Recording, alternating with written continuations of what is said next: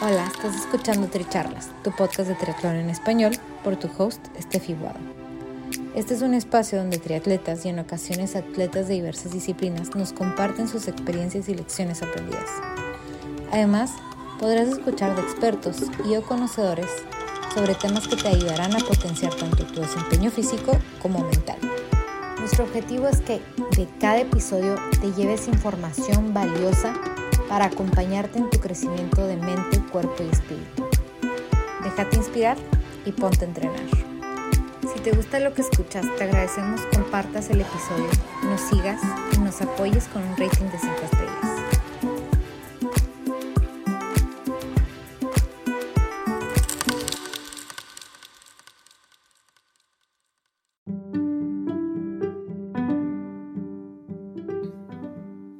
Bienvenidos al quinto episodio de Tri Charlas, Reinventándome. Yo soy Estefi Buado y nuestro invitado de hoy es un atleta que admiro mucho, Walter Takano. Walter es coach de Intense Running Perú, CEO de Takano Store y atleta multifacético.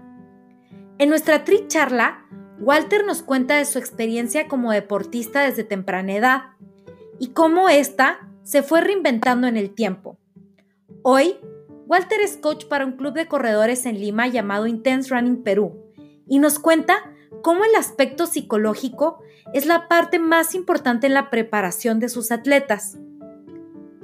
Nos compartió tips para poder incorporar a nuestra vida deportiva y laboral. Una vez que trabajas en algo que amas, no te pesa, es un gusto. Los invito a escuchar esta charla.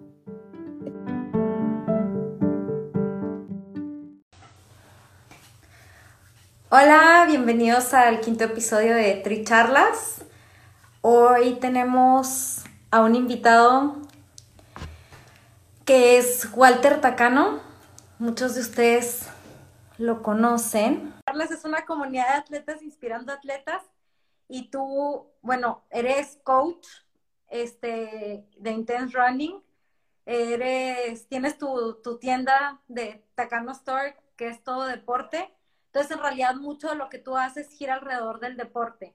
Entonces, este, no sé si para algunos que no te conocen nos pudieras contar un poco de cómo comenzó a ser una parte tan importante de tu vida el deporte. Bueno, comienza hace muchos años, desde que tenía ocho, haciendo natación. Eh, luego, a los 14 años, comencé a correr a los 16 comencé a hacer triatlón. Esto es más o menos en 1986, cuando recién la triatlón en Perú comenzaba. Y de ahí triatlón, bicicleta hasta, hasta los 25 años. Luego dejé por un tiempo. A los 30 y pico volví, hice un Ironman, dos Ironman. Y de ahí full maratones hasta ahora. Y este año recién un medio Ironman después de mucho, mucho, mucho, mucho tiempo. ¿Y tu primer, y tu primer maratón a qué edad fue? Eh, fue en el Ironman, este, en el 2004, ¿no? 2004, a los 34 años. O sea, pasaste como de una distancia un poquito más normal y dijiste, bueno, voy a hacer un Ironman completo, normal. Sí, tenía como 15 kilos de sobrepeso.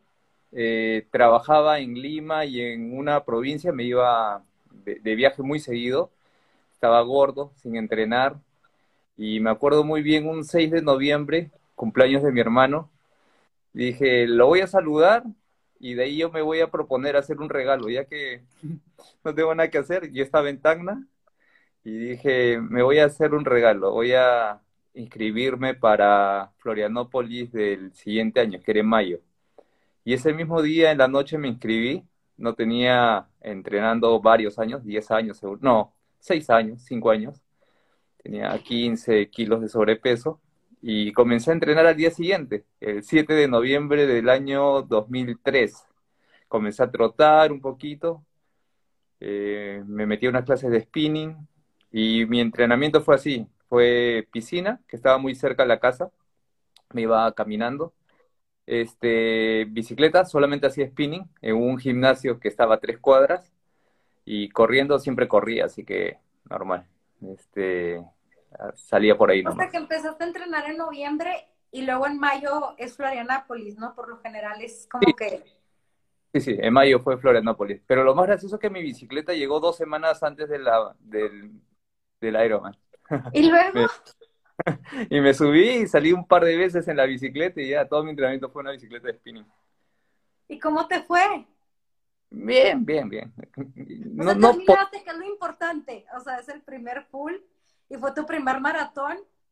Sí, pero lo es que hace 15 años el hecho de terminar un Ironman era más un tema de reto, más que un tema de, estar comparándose y yo me quiero bajar las 10 horas y que este y que el otro y la obsesión por los tiempos no era tanto. Entonces yo dije, si mi bicicleta llega un día antes al viaje está bien. Entonces llegó dos semanas antes, me subí unas dos, tres veces a la bicicleta, eh, y ya. Y a partir de ahí comenzaste a correr maratones. Sí, sí, sí, comencé a correr maratones más seguido. De hecho, el, la siguiente maratón fue el siguiente Ironman, el año siguiente, y de ahí ya una o dos maratones por año seguido. Entonces, ¿en qué momento te convertiste en un maratonista de verdad? O sea, ahorita ya estás con el tiempo, o sea, esos tiempazos que tienes tú este, con esta, con esta historia, digo, ¿cómo, fue? ¿Cómo llegamos de aquí a acá? Yo creo que uno llega por la constancia, uno llega por hacer ejercicio constantemente, año tras año, acumulando kilómetros, respetando los ciclos de entrenamientos muy duros, de descansos muy, muy duros también, porque para descansar hay que tener bastante dedicación, aunque no querramos descansar, tenemos que descansar y yo creo que respetando esos ciclos uno comienza a acumular este, un performance que, que hace que tú cada vez pases de, de, un nivel a otro, ¿no? Pero también teniendo un poco, o sea, como que las metas durante el proceso, ¿no? Así como que, bueno, este, no, no puedo poner todas las carreras en, un solo año, voy midiendo como que en este año voy a hacer esto, para ir teniendo como que esas motivaciones. Que bueno, eso nos ha cambiado un poquito ya ahorita, ¿no? Pero, pero me imagino que en, tu trayectoria eso fue un poco la dinámica. Sí, este, parte importante de tus ciclos de, como deportista es tener claro eh, qué cosa es lo que tú quieres hacer, qué cosa a dónde quieres llegar, eh, cómo lo vas a hacer y dependiendo del plan que tú elijas para, para conseguirlo, y de qué tan tenaz seas, este, lo lograrás, pero siempre tienes que tener en cuenta que eh, el plan se tiene que, se, tiene que mantener, los objetivos tienen que ser súper claros y lo principal es que tienen que ser relativamente aterrizados, ¿no? Tienen que ser alcanzables, ¿no? O sea, este, yo creo en el, en el, en el sueño, yo creo en, en las, este, en los retos, los imposibles, pero también creo que nosotros somos humanos y tenemos límites. Creo que necesitamos primero que alguien nos aterrice y que nos lleve por el camino correcto. Si no, este, podría ser algo peligroso. Y más aún cuando se trata del deporte y no somos profesionales. Entonces, a veces no tenemos el cuidado debido como personas para poder estar de ciclo en ciclo eh, tratando de obtener un resultado sin el cuidado y, y, pecamos por exceso, ¿no? Entonces, eso es más que nada lo que, lo que yo trato de hacer, ¿no? Que es también tu rol de coach en Intense Running, ¿no? O sea, como que te llegan este, personas desde principiantes hasta personas ya con mucha experiencia y obviamente los objetivos y las metas de cada uno también son muy diferentes, ¿no? Llegarán los que te dicen como que quiero empezar a correr, nunca he corrido en mi vida, y otros que llegan y te dicen, bueno, quiero hacer tres horas en un maratón. ¿No? Sí. Este, lo primero que uno tiene que ver es que eh, todos somos diferentes. Entonces, a veces compararnos unos con otros hace que eh, nos pongamos límites que no son eh, totalmente alcanzables o que no sean fácilmente alcanzables y que mm, eso nos haga pecar. Entonces, yo trato de conversar, de individualizarlos, de decirle, mira, tu condición es esta al principio, para llegar a este punto tenemos que pasar por este proceso. Eh, sí, pero mis amigos han hecho, tus amigos, no tú. Entonces, este, eso es duro, pero si lo dices desde el primer momento, yo creo que las personas eh, lo entienden. Por lo menos el 80% lo entiende y el que no lo entiende, pues hay, hay otros coaches, ¿no? O sea, arriesgan a lastimarse, que ya sabemos que nadie se divierte con las lesiones. Así es. Y, más que con las lesiones, eh, con el aburrimiento. Yo creo que a veces la lesión es un aviso del cuerpo para decir para, pero lo más duro es cuando uno se aburre por no llegar a las metas, por tratar, tratar, tratar y no llegar a las metas que, se proponen. Este, hay varios factores, como yo siempre lo digo, eh, el plan es uno de los factores, es una de las variables que tiene todo el proceso. El, el, otra, la otra variable importante es el descanso, la otra variable importante es la dieta, el sueño y, qué sé yo. Hay tantas variables, la psicológica. Entonces, a veces nos enfocamos que solamente tenemos que entrenar para mejorar y creo yo que en saber agrupar y saber eh, resolver cada uno de los de las diferentes eh, problemáticas que tiene el deportista está el, el buen, eh, el, la performance, ¿no? Las mejoras de cada uno. Sí, porque, o sea, bueno, mencionaste muchas cosas, ¿no? Pero, o sea, juega el papel psicológico, juega, o sea, como coach, tu rol en la psicología de los atletas tiene mucha importancia, ¿no? Entonces, es a lo mejor cómo mantenerlos motivados o este es esa psicología de, que te dice, no, ya no puedo, hasta aquí llegué, y, decirle, no, pues, o sea, estás aquí, día con día, ¿no? O, o cómo lo sacas de su zona de confort. Sí, yo creo que el, papel psicológico del coach es lo más importante que hay, es el saber motivarlos. Eh, hay algunos, eh, algunas personas que se motivan muy fácilmente hay otras que tú necesitas un trabajo muy, muy grande para, para motivarlos día, día a día. Eso también es muy personal. Pero eh, también, como les digo a, los chicos, yo lo veo esto como la universidad, ¿no? Eh, nadie te va a decir que estudies todos los días, nadie va a decir que te amanezcas. Tú sabrás en el fondo cómo resuelves tus problemas, ¿no?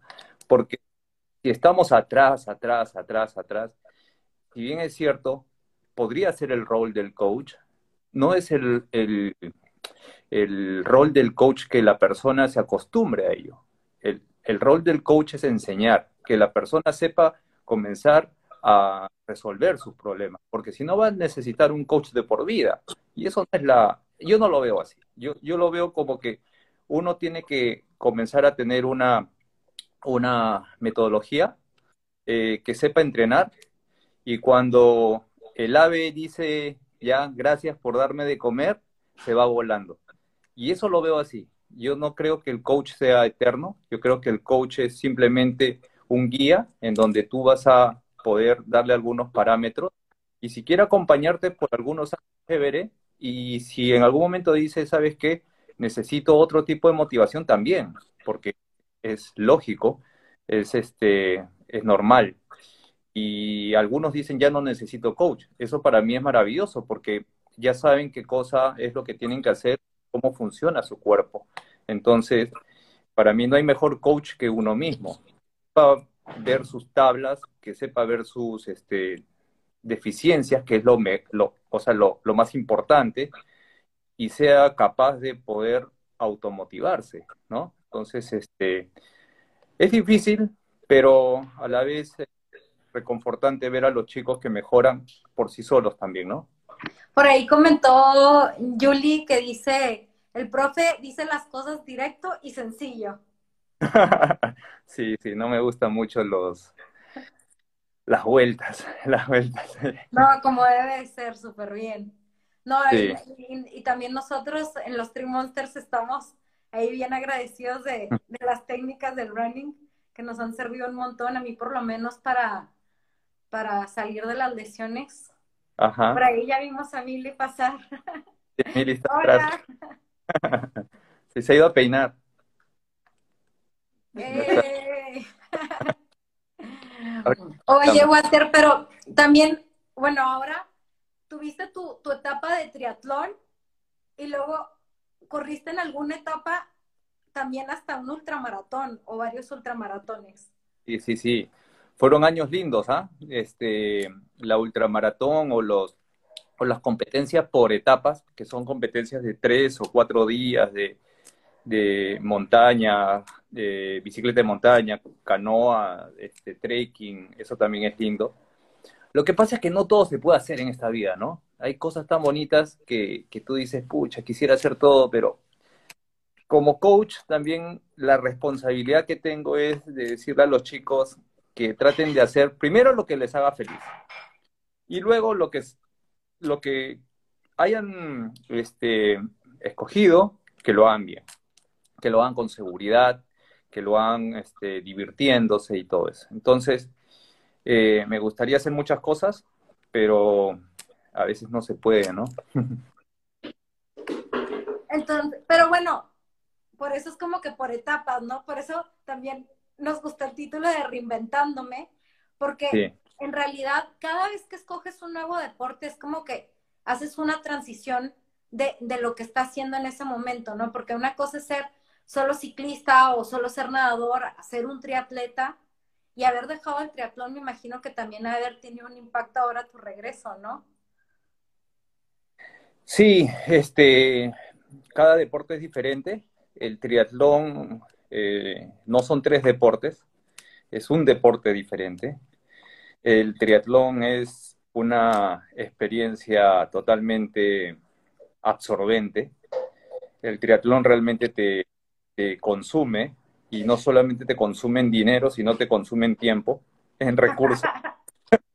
este, pero hay que hacerlo con responsabilidad. Eh, el triatlón lo malo es que es tan dinámico y es tan, eh, no necesariamente intenso, pero es tan dinámico que uno le llega a perder el, respeto y le llega a perder el sentido a la vida que está sucediendo alrededor.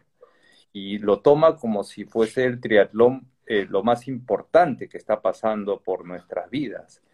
Entonces, este, hay que tener cuidado porque puede consumir más recursos de los necesarios.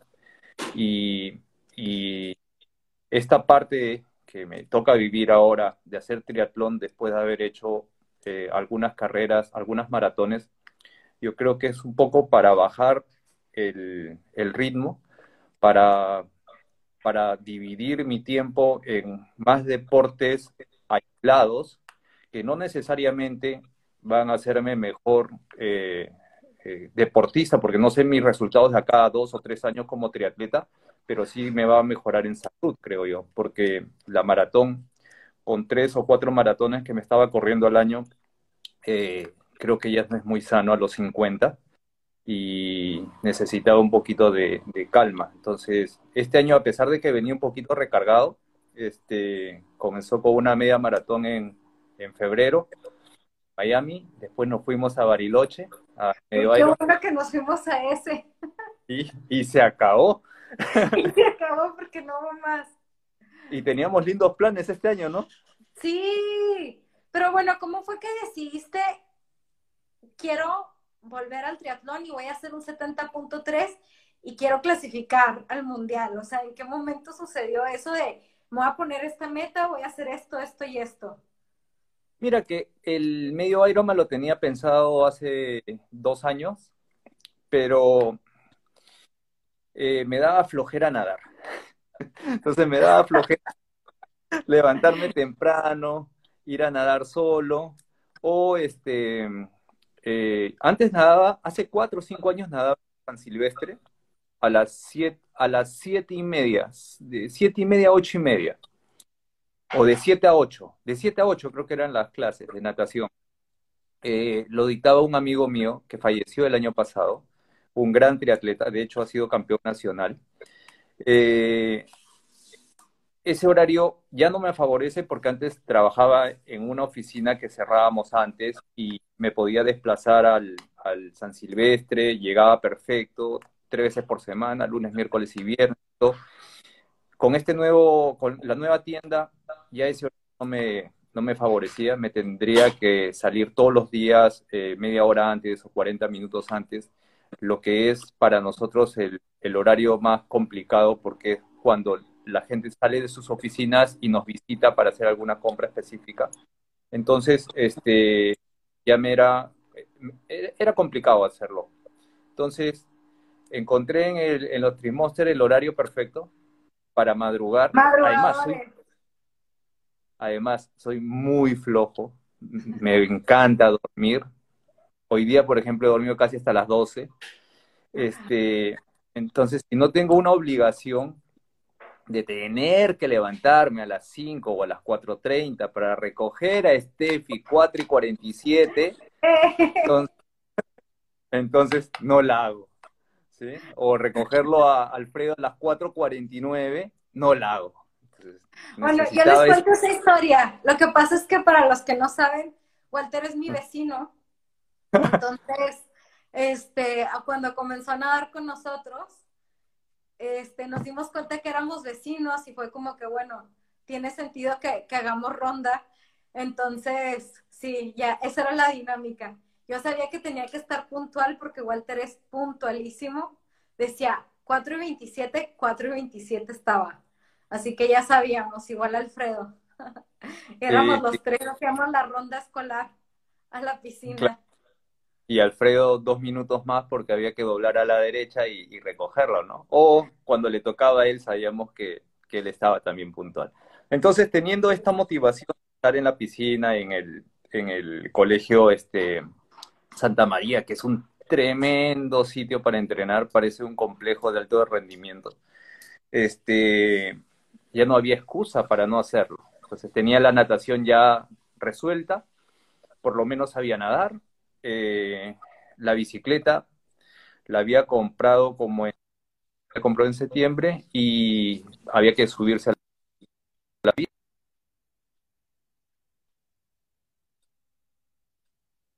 ¿Te acuerdas que nos fuimos en, te, acuerdas que nos fuimos a Calango un día, mi primer día de bicicleta después de años, fue muy gracioso.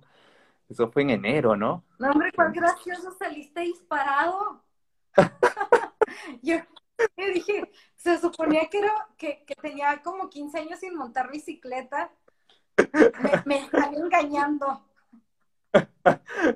Sí, ese día fue muy bueno. Y el, y el desayuno que nos tomamos. El desayuno que nos tomamos de... Sí. sí.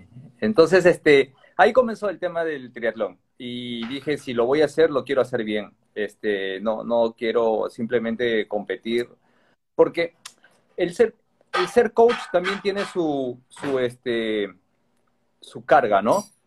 Eh, y no es que quiera ser el campeón mundial, simplemente quiero eh, dejar a entender de que la manera correcta de hacerlo es una manera estructurada, eh, con objetivos claros, sin alocarse, y eso para mí es lo principal, ¿no? Ser referente dentro de tu comunidad, ¿no?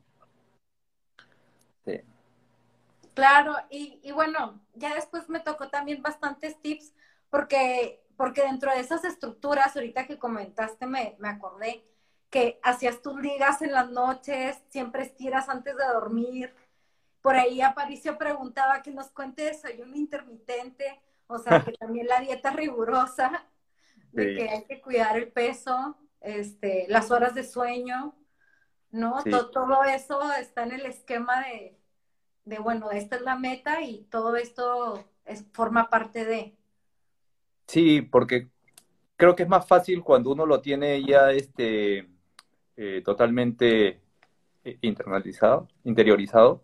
Creo que es más fácil cuando uno asume el rol de, de ser este, un, vocero de, buena salud y, este, más que secretos, son cosas que uno va cogiendo del camino del deporte, ¿no? Muchos eh, años en, este, en este mundo y voy escogiendo lo que va funcionando para mí, que es, eso es lo, otra cosa que es este, muy importante. No lo que funciona para uno va a funcionar para todos. Entonces, uno tiene que, eh, en lo posible, experimentar, en lo posible poder tener algunas eh, experiencias diferentes, sin ninguna locura, pero comenzar a tener algunas, este, por ejemplo, la parte de nutrición es, para mí es clave, clave, es tan importante como entrenar. Entonces, no pongas esa cara.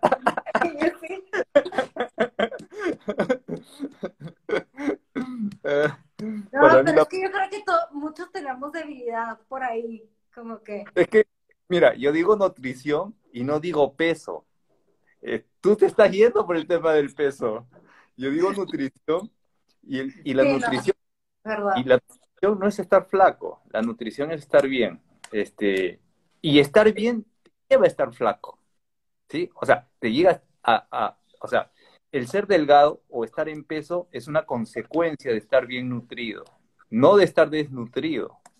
Este, yo creo que haciendo algunos tipos de dieta, que habré hecho casi todas, y, no sé si gracias a Dios o, o, en algún momento va a suceder, nunca he ido a un nutricionista. Creo que en algún momento voy a tener que ir a un nutricionista. Este, he probado muchas, entonces a veces no tengo parámetros que seguir en base a, lo que me diga o no me diga un nutricionista, sino simplemente voy experimentando con ellos, eh, con lo que dice algunos libros o con lo que dice algunas este, evidencias científicas. Me gusta leer eh, algo sobre nutrición, nutrición este, sin llegar a ser un, un nutricionista. Estoy muy lejos de ser un nutricionista, creo que, es una de las carreras este, que tiene mayor dinámica y un nutricionista actual tiene que renovarse y reinventarse eh, constantemente, porque no solamente son las tendencias, sino eh, también hallazgos científicos. Este, y me gusta estar más o menos al día con las tendencias, con las últimas tendencias de nutrición deportiva, ¿no? Entonces, eso hace que yo naturalmente haya escogido por unas y haya eh, deshecho otras, ¿no? Entonces, eso ha llegado que el peso en los últimos años haya bajado sin que me sienta débil y, está bien. Sí, no, súper bien. Walter, y volviendo a ese tema de, bueno, que los nutricionistas también se reinventan, este, ¿cómo fue que, que nació tu tienda? Este, y, cómo, cómo están funcionando ahorita. Este, cuéntanos qué opciones tienen para, para todos los que necesiten comprar algo ahorita y no puedan salir de sus casas. Sí, eh, con la familia teníamos un taller de mecánica de autos, un taller autorizado Toyota. Hace siete años mi papá decidió venderlo. Eh, vendimos el local, vendimos todo y cada uno de los hermanos, de hecho, somos tres hermanos, tres hombres, eh, dos nos dirigimos a, hacia lo que yo ya tenía eh, algo muy chiquito, como una tienda de bicicletas en la Avenida Conquistadores, en la Avenida Libertadores, perdón, paralelamente a, esta, a este taller, pero era muy chiquito, era, ni siquiera tenía puerta a la calle, era una oficinita en la Avenida Libertadores en la calle Libertadores.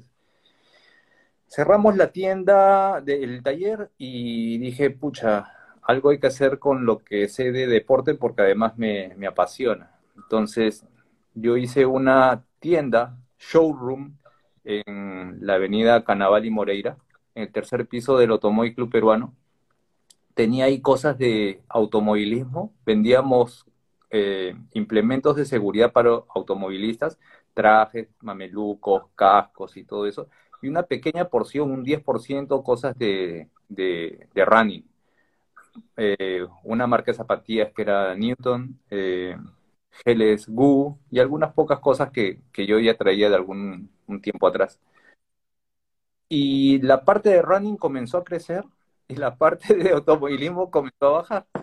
Entonces, tres años atrás, como en el 2017, dejamos el local del Automóvil Club Peruano, que era un tercer piso, frente al Ministerio del Interior, y nos mudamos a la Avenida Conquistadores, a una tienda de 80 metros cuadrados, eh, con puerta a la calle y, pero con todas las cosas de running.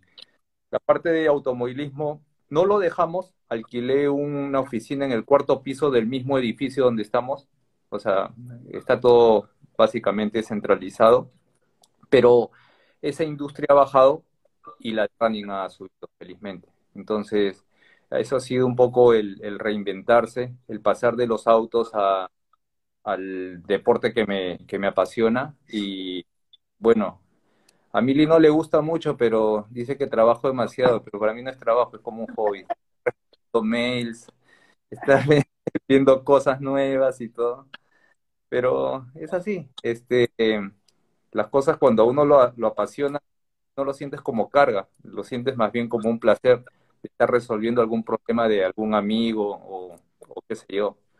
Este, así que eso ha sido un poco... Yo creo que eso, eso, eso es lo que, a lo que aspiramos todos, que nuestro trabajo sea como que, pues es que esto es lo que me gusta. Así es. Sí, sí, sí. Eso yo creo que es un, un, un, este, es un regalo, ¿no? Es un regalo de poder haber elegido algo que te da de, comer y que te apasiona, ¿no? Y que me imagino que así fue como llegaste también a, a formar tu equipo, el equipo de Intense Running. Sí, eso fue hace unos 10 años, este, de una manera muy, muy, muy chiquita. Comencé con un chico, este, y luego comenzaron a sumarse otros y otros y otros, y fue muy gracioso porque hace como 5 o 6 años, 5 años quizás, nos juntábamos en el grifo de Peset Comportivo, ahí en el golf, en la esquina del golf. Eh, conoces, sí, conoces, ¿no? Sí, sí, sí y nos juntábamos ahí, ya, todas las mañanas. Eh, obviamente cada uno llegaba corriendo, muy pocos llegaban con carro, pero los sábados sí llegábamos con carro. Entonces, no le dejábamos sitio para nadie, ni para los clientes del grifo. Entonces, ya los últimos, las últimas veces era con serenajo, nos botaban, todo, parecíamos que éramos los borrachos del fin de semana ahí que estaban pasando la noche, porque éramos muy temprano, ¿no? Llegamos a las cinco y media, cinco, y ya. Y antes, hace como, sí, pues cuatro o cinco años, yo posteaba los viernes, ¿ya? En mi Facebook, un papelito, un posit, y, le, y ponía ahí, el trabajo de mañana es ta, ta, ta, todo escrito a mano, y lo posteaba. Y llegaba el grifo gente que no conocía. Entonces yo decía, ah, ¿cuántos chicos vienen justo acá ese, este día, no? A esta hora y por ahí me dice, profe, lo que toca hoy día, y yo decía, este quién es? Gente que veía pues en el Facebook. Y me preguntaban, no tengo muy claro lo que toca hoy día, profe. Yo, ¿quién será él? muy gracioso era, muy gracioso. No, pero yo creo que eso siempre te pasa, ¿no? Porque luego, bueno, en los tiempos que se corría más libremente en el malecón, todo el mundo te saluda. Ah, sí, sí, sí, algunos saludan. Es convertir con una celebridad. Pasar el problema, con Walter. El problema, y eso sí lo tengo que hacer público, es que soy corto de vista, necesito lentes. Y tú has visto que cada vez que me subo al auto me tengo que poner lentes. porque no ver el, ni el semáforo lo veo. Entonces, este, hay algunos chicos que me saludan y, y simplemente yo levanto la mano porque no los reconozco, ¿no? Y, es así, o sea, no, no lo reconozco, pero mil disculpas a los que no salude, pero en verdad soy corto de vista. Oye, Walter, este, pero volviendo a tu tienda, ahora, este, de, de todas maneras, yo voy a dejar el, el, el link de, de, de, tu página de Instagram y está ahí, este, también la página de la tienda. Ajá. Este, pero ya, todo, todo tienes online.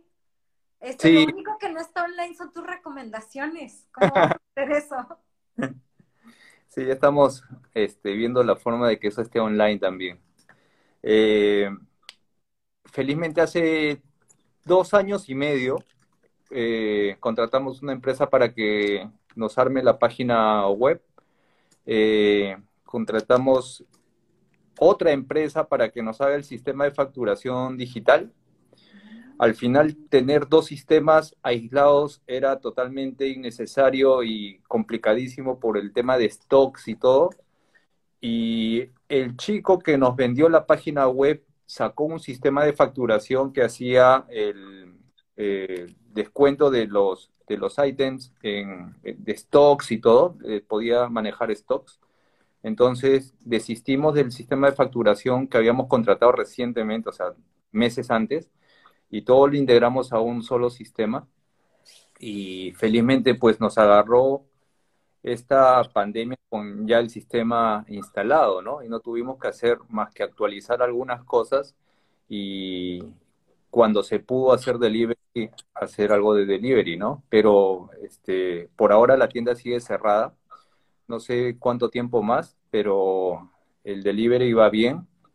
Tratamos de hacer los despachos en menos de 24 horas o en 24 horas. De hecho, el, si estás en Lima, el 99% de los despachos del último vez ha sido el, al mismo día, este, y eso nos da alguna ventaja sobre algunas tiendas grandes. Y creo que la flexibilidad, como cualquiera de las cosas, va a ser parte importante de, del desarrollo de las economías en esta pandemia, ¿no? Tienes que ser flexible tienes que, ser muy consciente de que todas las personas que compran quieren sus productos para el mismo día o para el día siguiente, porque estas compras son impulsivas y lo que más quiere uno es aprovechar de tener sus productos en la mano o disfrutarlos de ellos, ¿no? No, no estamos comprando a futuro petróleo, no estamos comprando a futuro arroz para el próximo mes, estamos comprando cosas que queremos utilizarlos ya ya. Entonces, este, va a depender de qué tan rápido puedas eh, despachar el éxito que tú puedas tener en esta pandemia, ¿no? Sí, bueno, lo, que me encantó es que ya tenían esa proyección de, bueno, la tendencia es que todo está online y ya se habían adelantado a que estuviera todo este, en línea y ya nomás fue como que, ok, ya está todo equipado, ahora ya nomás Sí, felizmente, felizmente ya hace dos años este, lo pusimos, pero las ventas este, online sí que se van a disparar. Creo que esto ha, la pandemia ha acelerado el proceso de, de maduración del negocio del e-commerce en, el Perú, cosa que lo teníamos medio este, eh, en calzoncillos, como decíamos. Eh, pero va a depender de qué también se manejen las empresas para hacer sus despachos rápidamente, para que esto pueda ser sostenible, ¿no? para que pueda la gente confiar en estas empresas, porque no hay peor cosa que, que uno pueda escoger una empresa, comprar y que tu despacho no llegue y escribas a un Facebook o a un chat y nadie te responda o que te digan cualquier cosa entonces, eso desacredita, eso desmotiva, eso hace que, la industria del e-commerce comience a bajar porque se pierde credibilidad en el sistema, pero para eso estamos los chiquitos, ¿no? Para poder ser flexibles, para poder atender a los clientes como, como se debe, eh, y, ojalá que, vaya mejorando, ¿no? Me encanta, sí, bueno, por lo menos aquí ya, ya saben con quién están comprando, entonces... ¿Dónde encontrarme? Sí, ahí le escriben a, su Instagram, Walter, ¿qué fue? Ah, ¿Dónde está es, es, eso, es eso. Este, tú sabes a quién le compras, tú sabes eh, con quién te arriesgas y tú sabes este, a quién te tienes, ¿no? Este, si no, que te escriban a ti y dice, vecina, tócale la puerta a Walter para que me despache. Sí, sí, sí. También ya voy a estar recibiendo acá los pedidos. sí, sí, sí. Oigan, ah. ¿alguien más tiene alguna pregunta que, le quiera hacer a Walter antes de que, de que terminemos? Yo sé que mucha gente me ha, me ha pedido que, que, que, pida saludos, pero aquí ya les está mandando saludos a todos. Entonces, ahorita es cuando, si quieren hacer una pregunta, háganla ya o callen para siempre, ¿no es cierto? Este, no, bueno, ya si tienen una pregunta se la pueden hacer. Este. Quiero mandar yo quiero mandar saludos a, dos este, chicas de los Trimonsters. Sí. A, dos en especial, a dos, dos, que son así, así. Eh, eh. A, a, Daniela y a Yasmín, que son... Eh, Bravo, no, sí, aquí están, aquí están. Han estado comentando bastante. Sí, sí.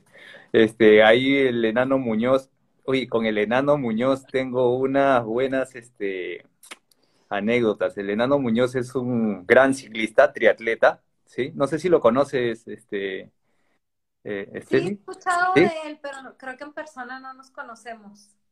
Bueno, el enano Muñoz ya no es ningún enano, mide como un metro ochenta y cinco, pero cuando era chivolo, este, uy, ¿verdad? Feliz Día del Padre, no le hemos dicho feliz Día del Padre a todos los padres, ¿no?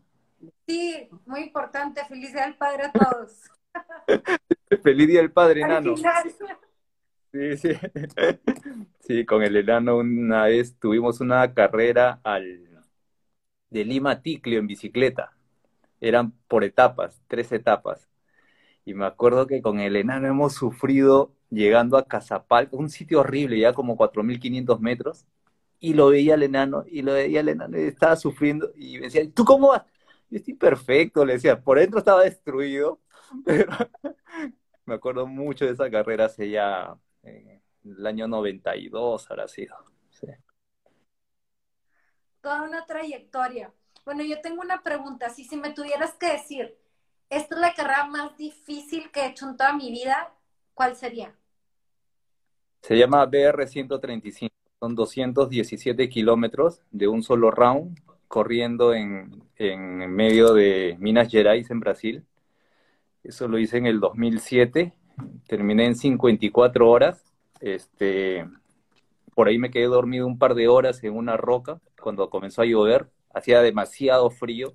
Entonces me abrigué con lo que tenía y me quedé dormido. Pasó un competidor y me levantó, porque si no me levantaba me iba de largo hasta que terminara la competencia.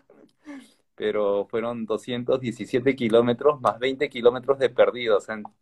al final como 240 kilómetros en Minas Gerais. ¿Y eso cuánto te tomó? 54 horas. Wow. Ok, sí, definitivamente se la lleva. No me imagino nada más difícil que eso. duro, duro, duro, duro, duro. Pero yo me acuerdo que alguna vez me dijiste que no me lo recomendabas. No, no, no. No es necesario. no es necesario. o sea, es, simplemente así como reto, ok, ya lo hice. No, no, no, fue un error. No fue reto, ok. Fue un error. ¿no? Hay cosas que uno dice, sí, esta la tengo que hacer, esta la tengo que hacer. Ese fue un error. Esa no la tenía que haber hecho. No, llegué a la meta sin seis uñas en los pies porque al kilómetro 120, 130, eh, mis pies me, me explotaban, me subía la camioneta porque hay una camioneta que nos daba el encuentro cada 20 kilómetros saqué la bolsa de herramientas en una camioneta nuevecita de un amigo brasileño que nos estaba haciendo el auxilio saqué la bolsa de herramientas de la camioneta, saqué el alicate y las uñas de los pies me las comencé a jalar. Una, otra, otra, y me jalé seis porque la tenía como capó de Volkswagen así, levantados y no me dejaban correr. fue horrible, horrible, horrible. Imagino que para recuperarte de eso también te tomó. Sí, claro, un par de meses. Imagínate, yo llegué al aeropuerto acá de Jorge Chávez en silla de ruedas. te creo, te creo. Sí, yo ahora que terminé el Ironman, que no es para nada eso, no son 54 horas, fueron 12, este, yo, o sea, no pude correr todo diciembre. Claro. Como casi dos meses volver a agarrar vuelito. Sí, sí, estuvo duro, estuvo duro, este, porque son muchas horas haciendo ejercicio, entonces el cuerpo se, eh, se descompensa, eh, tú te descompensas anímicamente. En el kilómetro 80 éramos, o sea, estaba entre los 10 primeros y en el kilómetro 180 estaba entre los 10 últimos y yo quería abandonar desde, desde la hora 36, ya me quería subir a la camioneta y decía, no, no más, no más, no más. Estaba descompuesto, con frío. En algún momento hacía 32 grados y yo tenía frío, entonces estaba mal y Lo único que me acordaba, y, eso es este anecdótico, mi padre siempre ha sido muy duro conmigo, ¿ya? O sea, duro en el sentido de, buen japonés, ¿no? Que te pone las cosas como deben de ser. Y me decía, ¿para qué te vas a ir allá? ¿Para qué? 217 kilómetros, ¿para qué? ¿Cuál es la necesidad? Córrete una maratón y ya está. ¿Para qué cinco maratones seguidas? Y decía, no, que es un reto, la, la, la, la, la. ¿Cuántos días te vas a ir? Casi una semana. Una semana sin trabajar. te vas a ir el miércoles y vas a regresar el otro martes. No, yo me acordaba en la carrera, yo abandono acá, regreso a la casa y le digo a mi viejo que no terminé y me mata, así que yo tengo que terminar la carrera de todas maneras. O sea que eso fue lo que te mantuvo, eso fue tu motivación. Me acuerdo clarísimo de mi viejo que me decía, ¿para qué te vas? ¿Para qué? ¿Para qué? Ya. Oye, esa es la perfecta anécdota para cerrar en, un Día del Padre. Sí, sí, sí, sí. sí. Entonces a todos los que tengan hijos, acuérdense de esta anécdota y tengan a sus hijos con esa estructura que después se lo van a agradecer. Bueno, Te, mantuvo con la motivación para terminar y hoy nos puedes contar esta anécdota. Sí, claro que sí, sí. son anécdotas que ya quedan, ¿no? Grabadas, marcadas. Eh, pero volviendo al tema de los retos, los retos no necesariamente tienen que ser así, ¿no? Los retos están bien que sean unos pequeños retos, ¿no? Como correrse una maratón ya es un buen reto. Sí, bueno, y, es lo que es lo que iba, es que la diferencia entre el, tiempo en la que la terminas tú y en el que la termino yo, y lo, que la terminan los que, los que verdad van muy atrás, ¿no? Los que llegan así como que a penitas. Pero, pero sí y para todos los niveles hay ese tipo de comparaciones. El que llegó primero en, la carrera de 217 kilómetros me sacó un día. Entonces, este, así como tú dices, ya, yo, yo llego a las tres horas y otro llega pues, a las cuatro.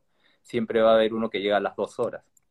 ¿No? Entonces. Sí, no, este pero bueno, yo tengo la teoría, no sé si sea cierta, de que si llegas más rápido, este, el desgaste es menos. Sí, porque todo el mundo va al mismo umbral. ¿Sí? Vas casi al mismo umbral. La diferencia es que tú lo tienes que soportar más tiempo. Entonces, este, eso le preguntaron a Kipchoge una vez, o a Mofara, Mofara creo que le preguntaron, ¿cómo te sientes haber corrido esta maratón en dos horas, no sé, cinco, este, a una velocidad increíble, bla, bla, bla, bla? Debes de estar destruido. No, destruidos son los que están llegando ahora, después de tres horas de haber terminado yo la carrera y están al mismo ritmo del corazón, o sea, ellos siguen sufriendo, van cinco horas de carrera y siguen sufriendo, o sea, a ellos pregúntale, ellos son los héroes, ¿no? Y es verdad. Es que sí, es lo que cuando yo termino digo, gente que sigue corriendo. Y en, el Ironman, y en el Ironman, cuando tú has terminado y ya estás en el hotel y no son las 12 de la noche todavía y dices, todavía hay gente que sigue compitiendo, ¿no? Entonces, es eso. Eh, hay gente que, sufre mucho más que, uno. Sí. Bueno. Walter, muchísimas gracias. Este, ha sido un gusto esta charla contigo. Este, y bueno, les mandamos un saludo a todos. Muchísimas gracias. Chao. Saludos. Gracias, adiós.